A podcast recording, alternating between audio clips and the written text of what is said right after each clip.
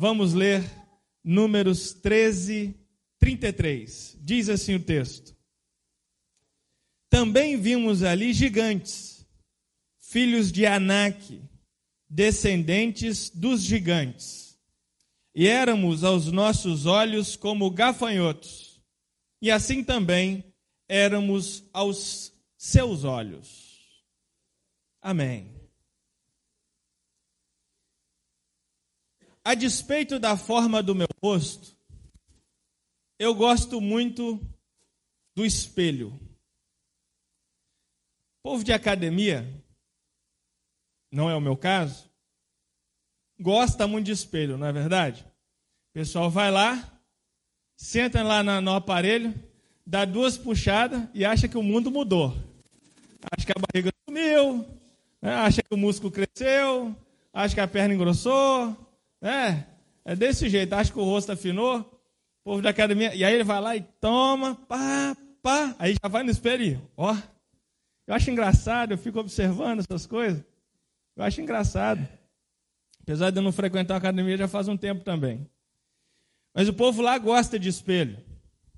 E apesar de eu não ter a forma do povo da academia, é um povo abençoado, eu gosto também muito de um espelho. Mas não somente pelo que eu vejo quando olho na frente do espelho, mas muito pelo que esse objeto, esse artefato é, representa.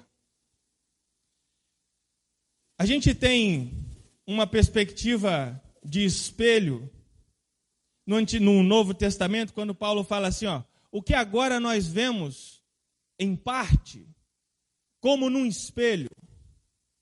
Aí você pensa no seu espelho de vidro polido em casa que você vê nitidamente. Não é, não é esse o espelho que o Paulo tem. O Paulo tem um, um ferro polido ali que o reflete mais ou menos. E ele consegue enxergar mais ou menos.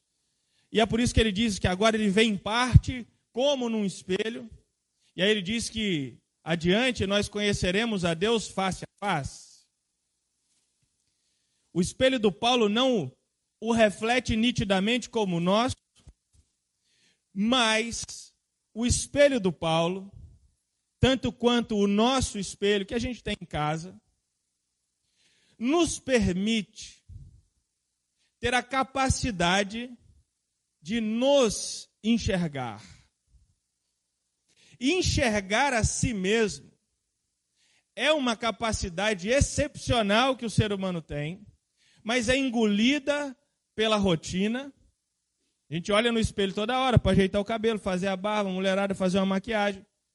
E a rotina engole essa essa oportunidade que a gente tem tão espetacular de se enxergar. E, e, na época que eu era adolescente, as meninas falavam isso com a gente o tempo todo. Ah, menino, vê se se enxerga. Não era assim que a meninada falava? Ah, se enxerga, menino. E a gente ia lá e obedecia. Vamos se enxergar? Vamos nos enxergar. Isso é uma possibilidade que a gente tem, muito valiosa, e que, em muitos momentos, a gente faz ela meio enviesado. E na hora que a gente se enxerga, a gente se enxerga mal. E quando a gente se enxerga mal, a gente sofre. Quando a gente se enxerga, se enxerga mal e sofre, a gente chega nesse texto aqui. Nesse texto. Esse texto que a gente leu, esse versículo 33 do capítulo 13 do, do Números, narra o relatório que os espiões de Israel prestaram ao povo. Que história é essa? Israel havia tido uma promessa de Deus, o povo de Israel, de que dominaria uma terra, de que teria uma terra para viver. Esta terra está de posse de outro povo, esta terra é Canaã. E quando o povo atravessa o deserto e chega na frente dos muros de Jericó, chega a Canaã, chega àquela cidade, a terra que Deus promete, os israelitas, os chefes da situação, Moisés, separa algumas pessoas e fala com essas pessoas para ir lá e ver como é que a terra é, porque eles vão entrar para conquistar aquela terra. Eles vão lá, observam a terra, passam uma temporada lá, voltam com as notícias. Esse capítulo 13 narra essa volta. E no verso 33 nós temos aqui algo muito precioso. Os israelitas que foram na terra disseram que lá viram gigantes, que são filhos de Anak. É o texto que a gente leu, descendentes dos gigantes. Aí olha só o que que os filhos de Israel dizem para si, para seu povo. E éramos aos nossos olhos como gafanhotos. A ideia do texto é que ao se comparar com um gafanhoto, o israelita que foi na terra compara a pessoa que está lá a um indivíduo, como nós. Então somos nós, em comparação a um gafanhoto, que facilmente é esmagado. Como então aquele povo se enxerga? Em primeiro lugar, eles se enxergam menores do que são. Eles são gente, eles são pessoas, eles têm inteligência, eles têm seus métodos, eles têm Deus ao seu lado.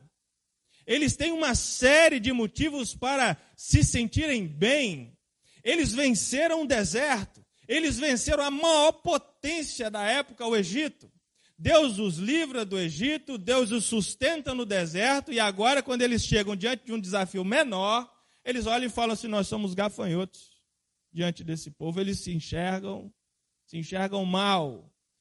As pessoas, quando se enxergam e se enxergam de maneira enviesada, sofrem. E sofrem por quê? Porque se enxergam menores do que elas são. Então, vai aí o primeiro recado: não limite a sua própria capacidade. Amém? Só umzinho ou outro. Tome posse dessa palavra, meu irmão. Essa palavra é bênção para a sua vida. Essa palavra é para tirar você do banco, tirar você da cama, tirar você da zona de conforto, tirar você da vida mais ou menos, para uma vida top de linha ao lado do nosso Senhor Jesus Cristo. Para tirar você de tudo que te agarra e te amarra. Não limite a sua própria capacidade. Não se enxergue como um gafanhoto. Não se enxergue menor do que você é. Você tem valor, você tem a sua história, você tem as suas faculdades mentais no lugar, você consegue raciocinar. Vou contar um negócio para vocês. Eu e meu arquivo confidencial aqui, né? Contar a história da minha vida. Uma vez, Estava voltando com a Tássia para casa. Pastor não tem intimidade, né, gente? Pastor, a vida tem de ser transparente, né? Então vai aí. Estava voltando com a Tássia para casa. A Tássia cansada. Gustavo ainda pequeno. E aí, é, eu passei na frente do hamburgão ali. Hamburgão ali em Muxaba. E eu falei, vou, vou parar para comprar um hambúrguer para mim, porque eu estou com fome. Aí a, a Tássia falou assim: Mas eu estou cansada. Aí eu falei: Mas você vai chegar em casa. E você. Eu falei: Mas você vai chegar em casa, você não vai fazer comida para mim?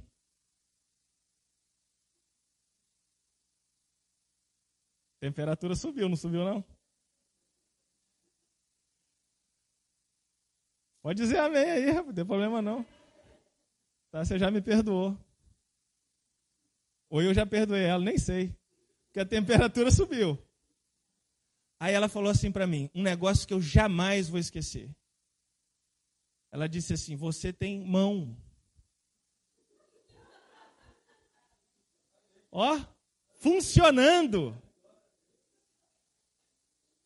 Aí, só até uma salva de palma aí, ó. Patácia, até está ouvindo ali fora. Está cuidando da Valentina. Você tem mão. Você tem mão. Só você fazer a janta. Olha, eu poderia ter levado aquilo a mal, como uma ofensa. Eu nem sei se a intenção dela foi essa ou não. Mas eu ouvi aquilo ali e eu nunca mais vou esquecer. Sabe por quê? Porque eu tenho mão de verdade, gente. Eu não preciso de uma outra pessoa para fazer as coisas que eu mesmo posso fazer. Eu não preciso terceirizar coisas que eu mesmo posso fazer. As minhas mãos são bênção. Os meus pés são bênçãos, as minhas pernas são bênçãos, a minha inteligência é bênção. E a sua também. A sua também. Não limita a sua capacidade, porque você tem mão, você tem pé, você tem perna, você tem cabeça funcionando. Você tem recurso para fazer as coisas. Não limite a sua própria capacidade. Não limite, não limite a sua própria capacidade. Porque você pode fazer. E quanta gente. Eu não gosto de fazer comparação assim, porque parece que a nossa vitória é baseada na derrota de outras pessoas e o cristão não vive dessa forma. Mas é necessário pontuar que muita gente gostaria de poder andar pelas ruas, fazer a própria comida, lavar a própria roupa, limpar seu cantinho dentro de casa. Muita gente gostaria de fazer isso, mas não está podendo, não. Está impossibilitado. E aí fica à mercê de outras pessoas. E nós, podendo, nossa, não vamos ficar à mercê de outras pessoas. E aí você pode. Você pode abrir sua boca, não é agora não. E falar de Jesus Cristo. Você pode falar de Jesus Cristo para as pessoas que precisam. Você não precisa delegar isso ao seu líder. Você não precisa delegar isso a seu pastor. Você não precisa delegar isso a outras pessoas. Você pode tirar uma alma do inferno, meu amigo. Não limite a sua própria capacidade. Se você não acreditar, não vai funcionar. Segunda coisa, não coloque ao redor de você mais muros do que a vida já põe naturalmente. Porque a vida já nos espreme mesmo. A gente já tem dificuldade para fazer as coisas. A vida já espreme a gente. A gente não faz tudo o que quer, a hora que quer, como quer, do jeito que quer. Nos faltam possibilidades nesse sentido. Às vezes você não tem todos os recursos necessários, financeiramente falando. Às vezes você não consegue mesmo. Às vezes sua saúde já não permite, você já tem é, limitações de saúde no corpo etc. Enfim, então a vida já nos coloca alguns muros, algumas limitações. Não coloque limitações a mais do que a que a vida já põe. Tem gente que acha bonito reclamar. Não faça isso não. Abandona a vida de murmuração. Abandona a vida de reclamação. Abandona isso. Sai fora desse negócio. Porque a gente já tem limitações reais a gente não precisa colocar outras além daquelas que já existem.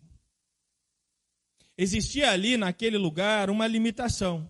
Sim, existiam muros, existiam pessoas armadas do outro lado, treinadas, um exército, pessoal forte, existia. Isso é real. Mas não precisa diminuir a sua capacidade em face disso. Existe um desafio qual o desafio nosso aqui? Vamos falar de um desafio da nossa igreja. A gente vai derrubar aquela frente ali que está já caindo uns pedaços, mas está de propósito. A gente não reformou ainda, porque são, a gente está só esperando a prefeitura liberar a obra, para a gente quebrar aquilo ali tudo, fazer tudo aquilo ali de vidro bonito para a Vera ficar aqui limpando. Coitada da Vera, hein? Limpar a vida até, né, Vera? Então contratar mais um, aumentar seu salário, botar vida ali fora tudo, mudar essa fachada, subir um negócio de LED bonito ali fazer um negócio legal, subir as salas lá atrás. A Marta, eu não esqueci da senhora, tá, Marta? A senhora que vai cortar a fita lá quando nós inaugurarmos esse negócio. A senhora vai estar lá. Nós temos um desafio. Ah, mas custa dinheiro. Eu vou falar só um negócio para vocês, vocês falar, o pastor é maluco. Só a, a, a, o que vai sair aquele todo ali, vai subir um negócio de LED ali, um ACM de LED, só o ACM de LED vai custar 15 mil reais. Pastor é doido. Problema não, é um sonho. É um sonho, é um desafio, é para ficar bonito, é porque merece. É a casa de Deus, onde a gente se reúne para dar um glória, para renovar nossa força, nossa energia, para encontrar nosso Criador. Amém. Amém. Nós vamos fazer. Aí depois, depois nós vamos comprar esse trem aqui do lado. Vamos também. É sonho. Ah, vendeu aqui do lado. A gente compra um maiorzão lá fora, maior do que tudo ainda, do que os dois. Pronto. A gente sonha, a gente não pode. Ah, tem desafio? Lógico que tem desafio. Nós estamos na pandemia, o cenário não é bonito, um quilo de carne está custando 40 reais. O cenário é bonito? Não. Mas a gente não se acovarda, a gente não se limita, além daquilo que já é uma limitação natural que a gente tem. Então, estou falando dos sonhos da igreja, mas cada um aqui tem seu sonho pessoal tem a sua vida, tem as suas aspirações. Não negocie seus sonhos. Não deixe os seus sonhos morrerem. Não deixe. Seu sonho é sua família estruturada, seu sonho é seus filhos aos pés de Cristo. Não deixe os seus sonhos morrerem. Não deixa morrer. Não se limita. Vai adiante. Porque assim a gente pode lembrar daquele texto. Tudo posso naquele que me fortalece a gente pode passar dificuldade, mas a gente também pode viver bonança. Que a gente pode todas as coisas, todas as coisas, naquele que nos fortalece. Aí o texto continua e eu acho a segunda parte ainda mais espetacular. Porque a segunda parte diz assim: hum, e assim também éramos aos seus olhos. As pessoas se enxergam, sofrem porque se enxergam de maneira torta, sofrem porque se enxergam menores do que são, mas sofrem mais ainda porque acreditam que os outros as enxergam como elas se enxergam. Estão comigo? Entenderam? Sofrem porque se entendem menor do que são, mas sofrem ainda mais porque acham que as outras pessoas as enxergam como elas mesmas se enxergam. Ou seja, o indivíduo mergulha na mente do outro, dentro da cabeça do outro, para dizer que o outro enxerga ele pequeno. Imagina quanta limitação a gente se propõe. Como a gente desce de patamar.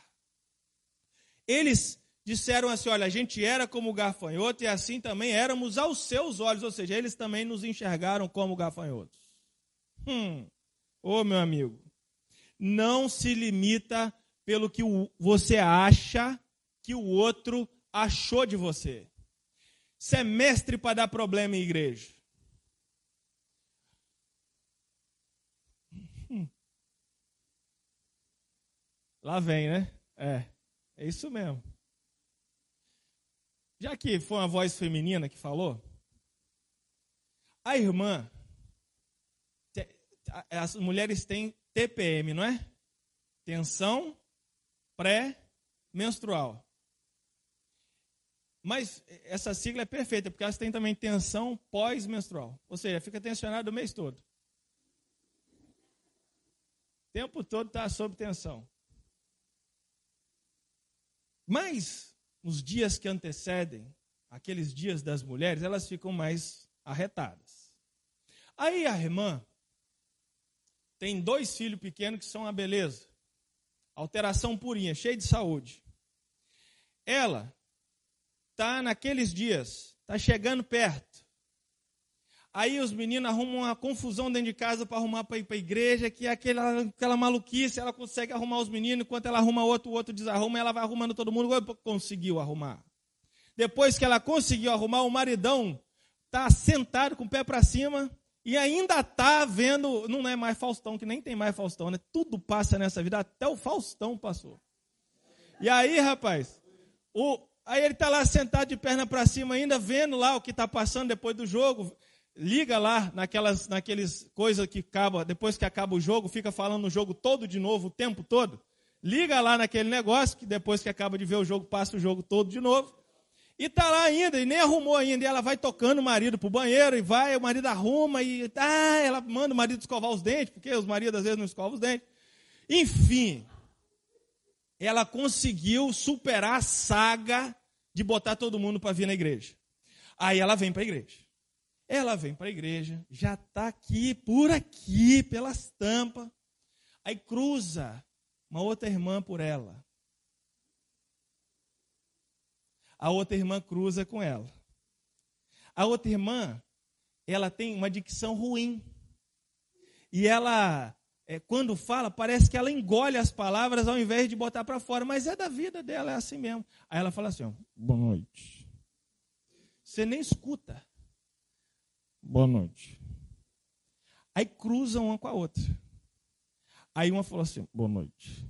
E a outra está com as meninadas, nem ouviu e passou reto. E não falou boa noite. Ah, rapaz. Isso aí é uma hecatombe tamanha qual a guerra do Amagedão será. Pronto. A que deu boa noite, que não foi respondida, entra aqui, ó ela se limita pelo que ela acha que o outro achou. Ela acha que a outra irmã desprezou. Ela acha que a outra irmã é, não gosta dela. Ela acha que a outra irmã está brava com ela por alguma coisa que ela fez em algum lugar, sabe lá onde. E agora ela começa a nutrir uma nuvem de coisas dentro da cabeça e vai nutrindo, nutrindo e puxa um negócio de 32 anos atrás que aconteceu na Assembleia da Igreja, que eles não é, aprovaram a compra de um botão de alfinete. É horroroso. Mas é assim. E aí se limita pelo que acha que o outro está pensando. O outro não pensou, não. Mas ele entra na mente do outro e acha que o outro pensou alguma coisa dele. É o que está falando aqui, ó. E assim também nós éramos aos olhos deles. Ou seja, eles entraram na mente dos filisteus e, e vaticinaram: olha, os filisteus também acham isso de nós. E é assim. Assim que um sonho morre e vai embora. É assim que a paz dos ambientes morre e tudo fica guerra, tudo fica problema, tudo gera transtorno. É assim. Porque você se limitou. Você é só expressão, não estou falando diretamente com você, não. Eu sei que ninguém aqui aconteceu isso, não. Mas às vezes nós nos limitamos por causa daquilo que nós achamos que o outro acha de nós. Não se limite dessa forma. Depois, aí, nessas circunstâncias, a pessoa começa a sofrer por causa de juízos que não são reais. A pessoa pensa, aquele outro indivíduo não gosta de mim. E ele começa a se olhar no espelho de novo. Não gosta de mim por quê?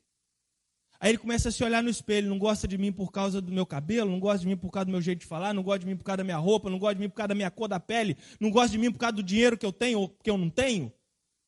E aí começa a sofrer, sofrer, sofrer por causa de um juízo que não existe. Sofre por coisas que não existem.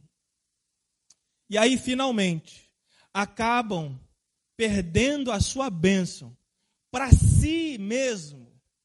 Aqui, ó. Aqui, ó. Na mente e no coração, nas ideias, no campo das ideias. O inimigo não precisou mover uma palha para tirar a bênção dela. O diabo morreu de rir, ficou sentado, rachando o bico. O crente falou que está sendo perseguido. Quem está perseguindo ele é ele mesmo. Crente falou que eu estou trabalhando, estou nada, estou aqui curtindo a praia. E o crente está lá achando que eu estou perseguindo ele. Ele que está correndo atrás do próprio rabo, igual o cachorro correndo atrás do próprio rabo, e não está conseguindo se entender. Porque ele está sofrendo por causa do juízo dos outros. Do juízo que ele acha que os outros têm. Juízos que não são reais. Amém. Então, meus irmãos, não se preocupe. Não se preocupe com o juízo alheio. Não se preocupe. Preocupe-se em fazer a coisa certa. Preocupe-se, como dissemos hoje de manhã, em ser firme, constante e sempre abundante, sabendo que o seu trabalho não é vão no Senhor. Preocupe-se com isso. Agora, quanto aos juízos, se preocupe não. Se você ficou na dúvida com alguém, seja cortês, seja cordial, seja honesto, seja sincero pergunte à pessoa. Olha, aquele dia eu falei contigo, você não falou comigo de volta. Você, você não me ouviu? Porque eu não quero ficar pensando uma coisa aqui na minha cabeça que não é real. Resolva. Agora, você não precisa estar nervoso para resolver as coisas. Resolva na cordialidade, de maneira cortês, de maneira tranquila, sem gritaria, sem confusão, sem nada de. Não vá com uma resposta pronta. Vá para ouvir a pessoa. Vá para ouvir. Porque quando a gente ouve a pessoa, faça um desafio. Você ouve para quê? Você ouve para entender ou você ouve para responder? Ouça para entender e dar resposta se for necessário. Amém? Sabe por que eu falei tudo isso? Porque nessa história que Números narra, a terra de gigantes foi conquistada pelos pequeninos de Israel. A terra era dos gigantes. O Moisés não deu assunto para a maioria, ouviu aqueles dois espias, o Caleb e o Josué, que acreditaram, que não se enxergaram como gafanhotos, que não se limitaram e não permitiram impor-se limites a partir do juízo alheio. E o resultado é que o muro de Jericó caiu, o resultado é que o povo de Israel se estabeleceu, o resultado é que aquela terra de gigantes foi conquistada por um povo pequenino. Então, meu irmão, minha irmã, o seu sonho não é grande demais para você. Meu Deus do céu. Seu sonho não é grande demais para você. Amém. Não é, não é. Creia, creia, ore, corra atrás, trabalhe, seja lá qual for o seu sonho, ele não é grande demais para você. Porque se o povo fosse olhar lá a cidade, vocês lembram do muro de Jericó? O muro do Jericó não é um muro igual esse que a gente tem aqui em volta. Pessoas moravam no muro. Imagina o tamanho, a largura. Pessoas moravam em cima do muro. O muro caiu. Caiu. Para esse povo pequeno. Então não se limite. Não se enxergue menor do que você é, na, na verdade, na realidade. Não ache que as pessoas enxergam você pequeno. Porque você tem um Deus maior do que todas as coisas. Amém? Vá com essa certeza no coração. Saia daqui sentindo-se amado por Deus. E quando você se olhar no espelho, lembre-se que você é a coroa da criação de Deus. É assim que diz 1 Coríntios no capítulo 11, no verso 7, que você é a manifestação da glória de Deus. Que tudo que ele quis fazer de melhor está aqui, ó, personificado. É o ser humano que ele amou e se entregou para que vivesse com ele eternamente. Vamos orar.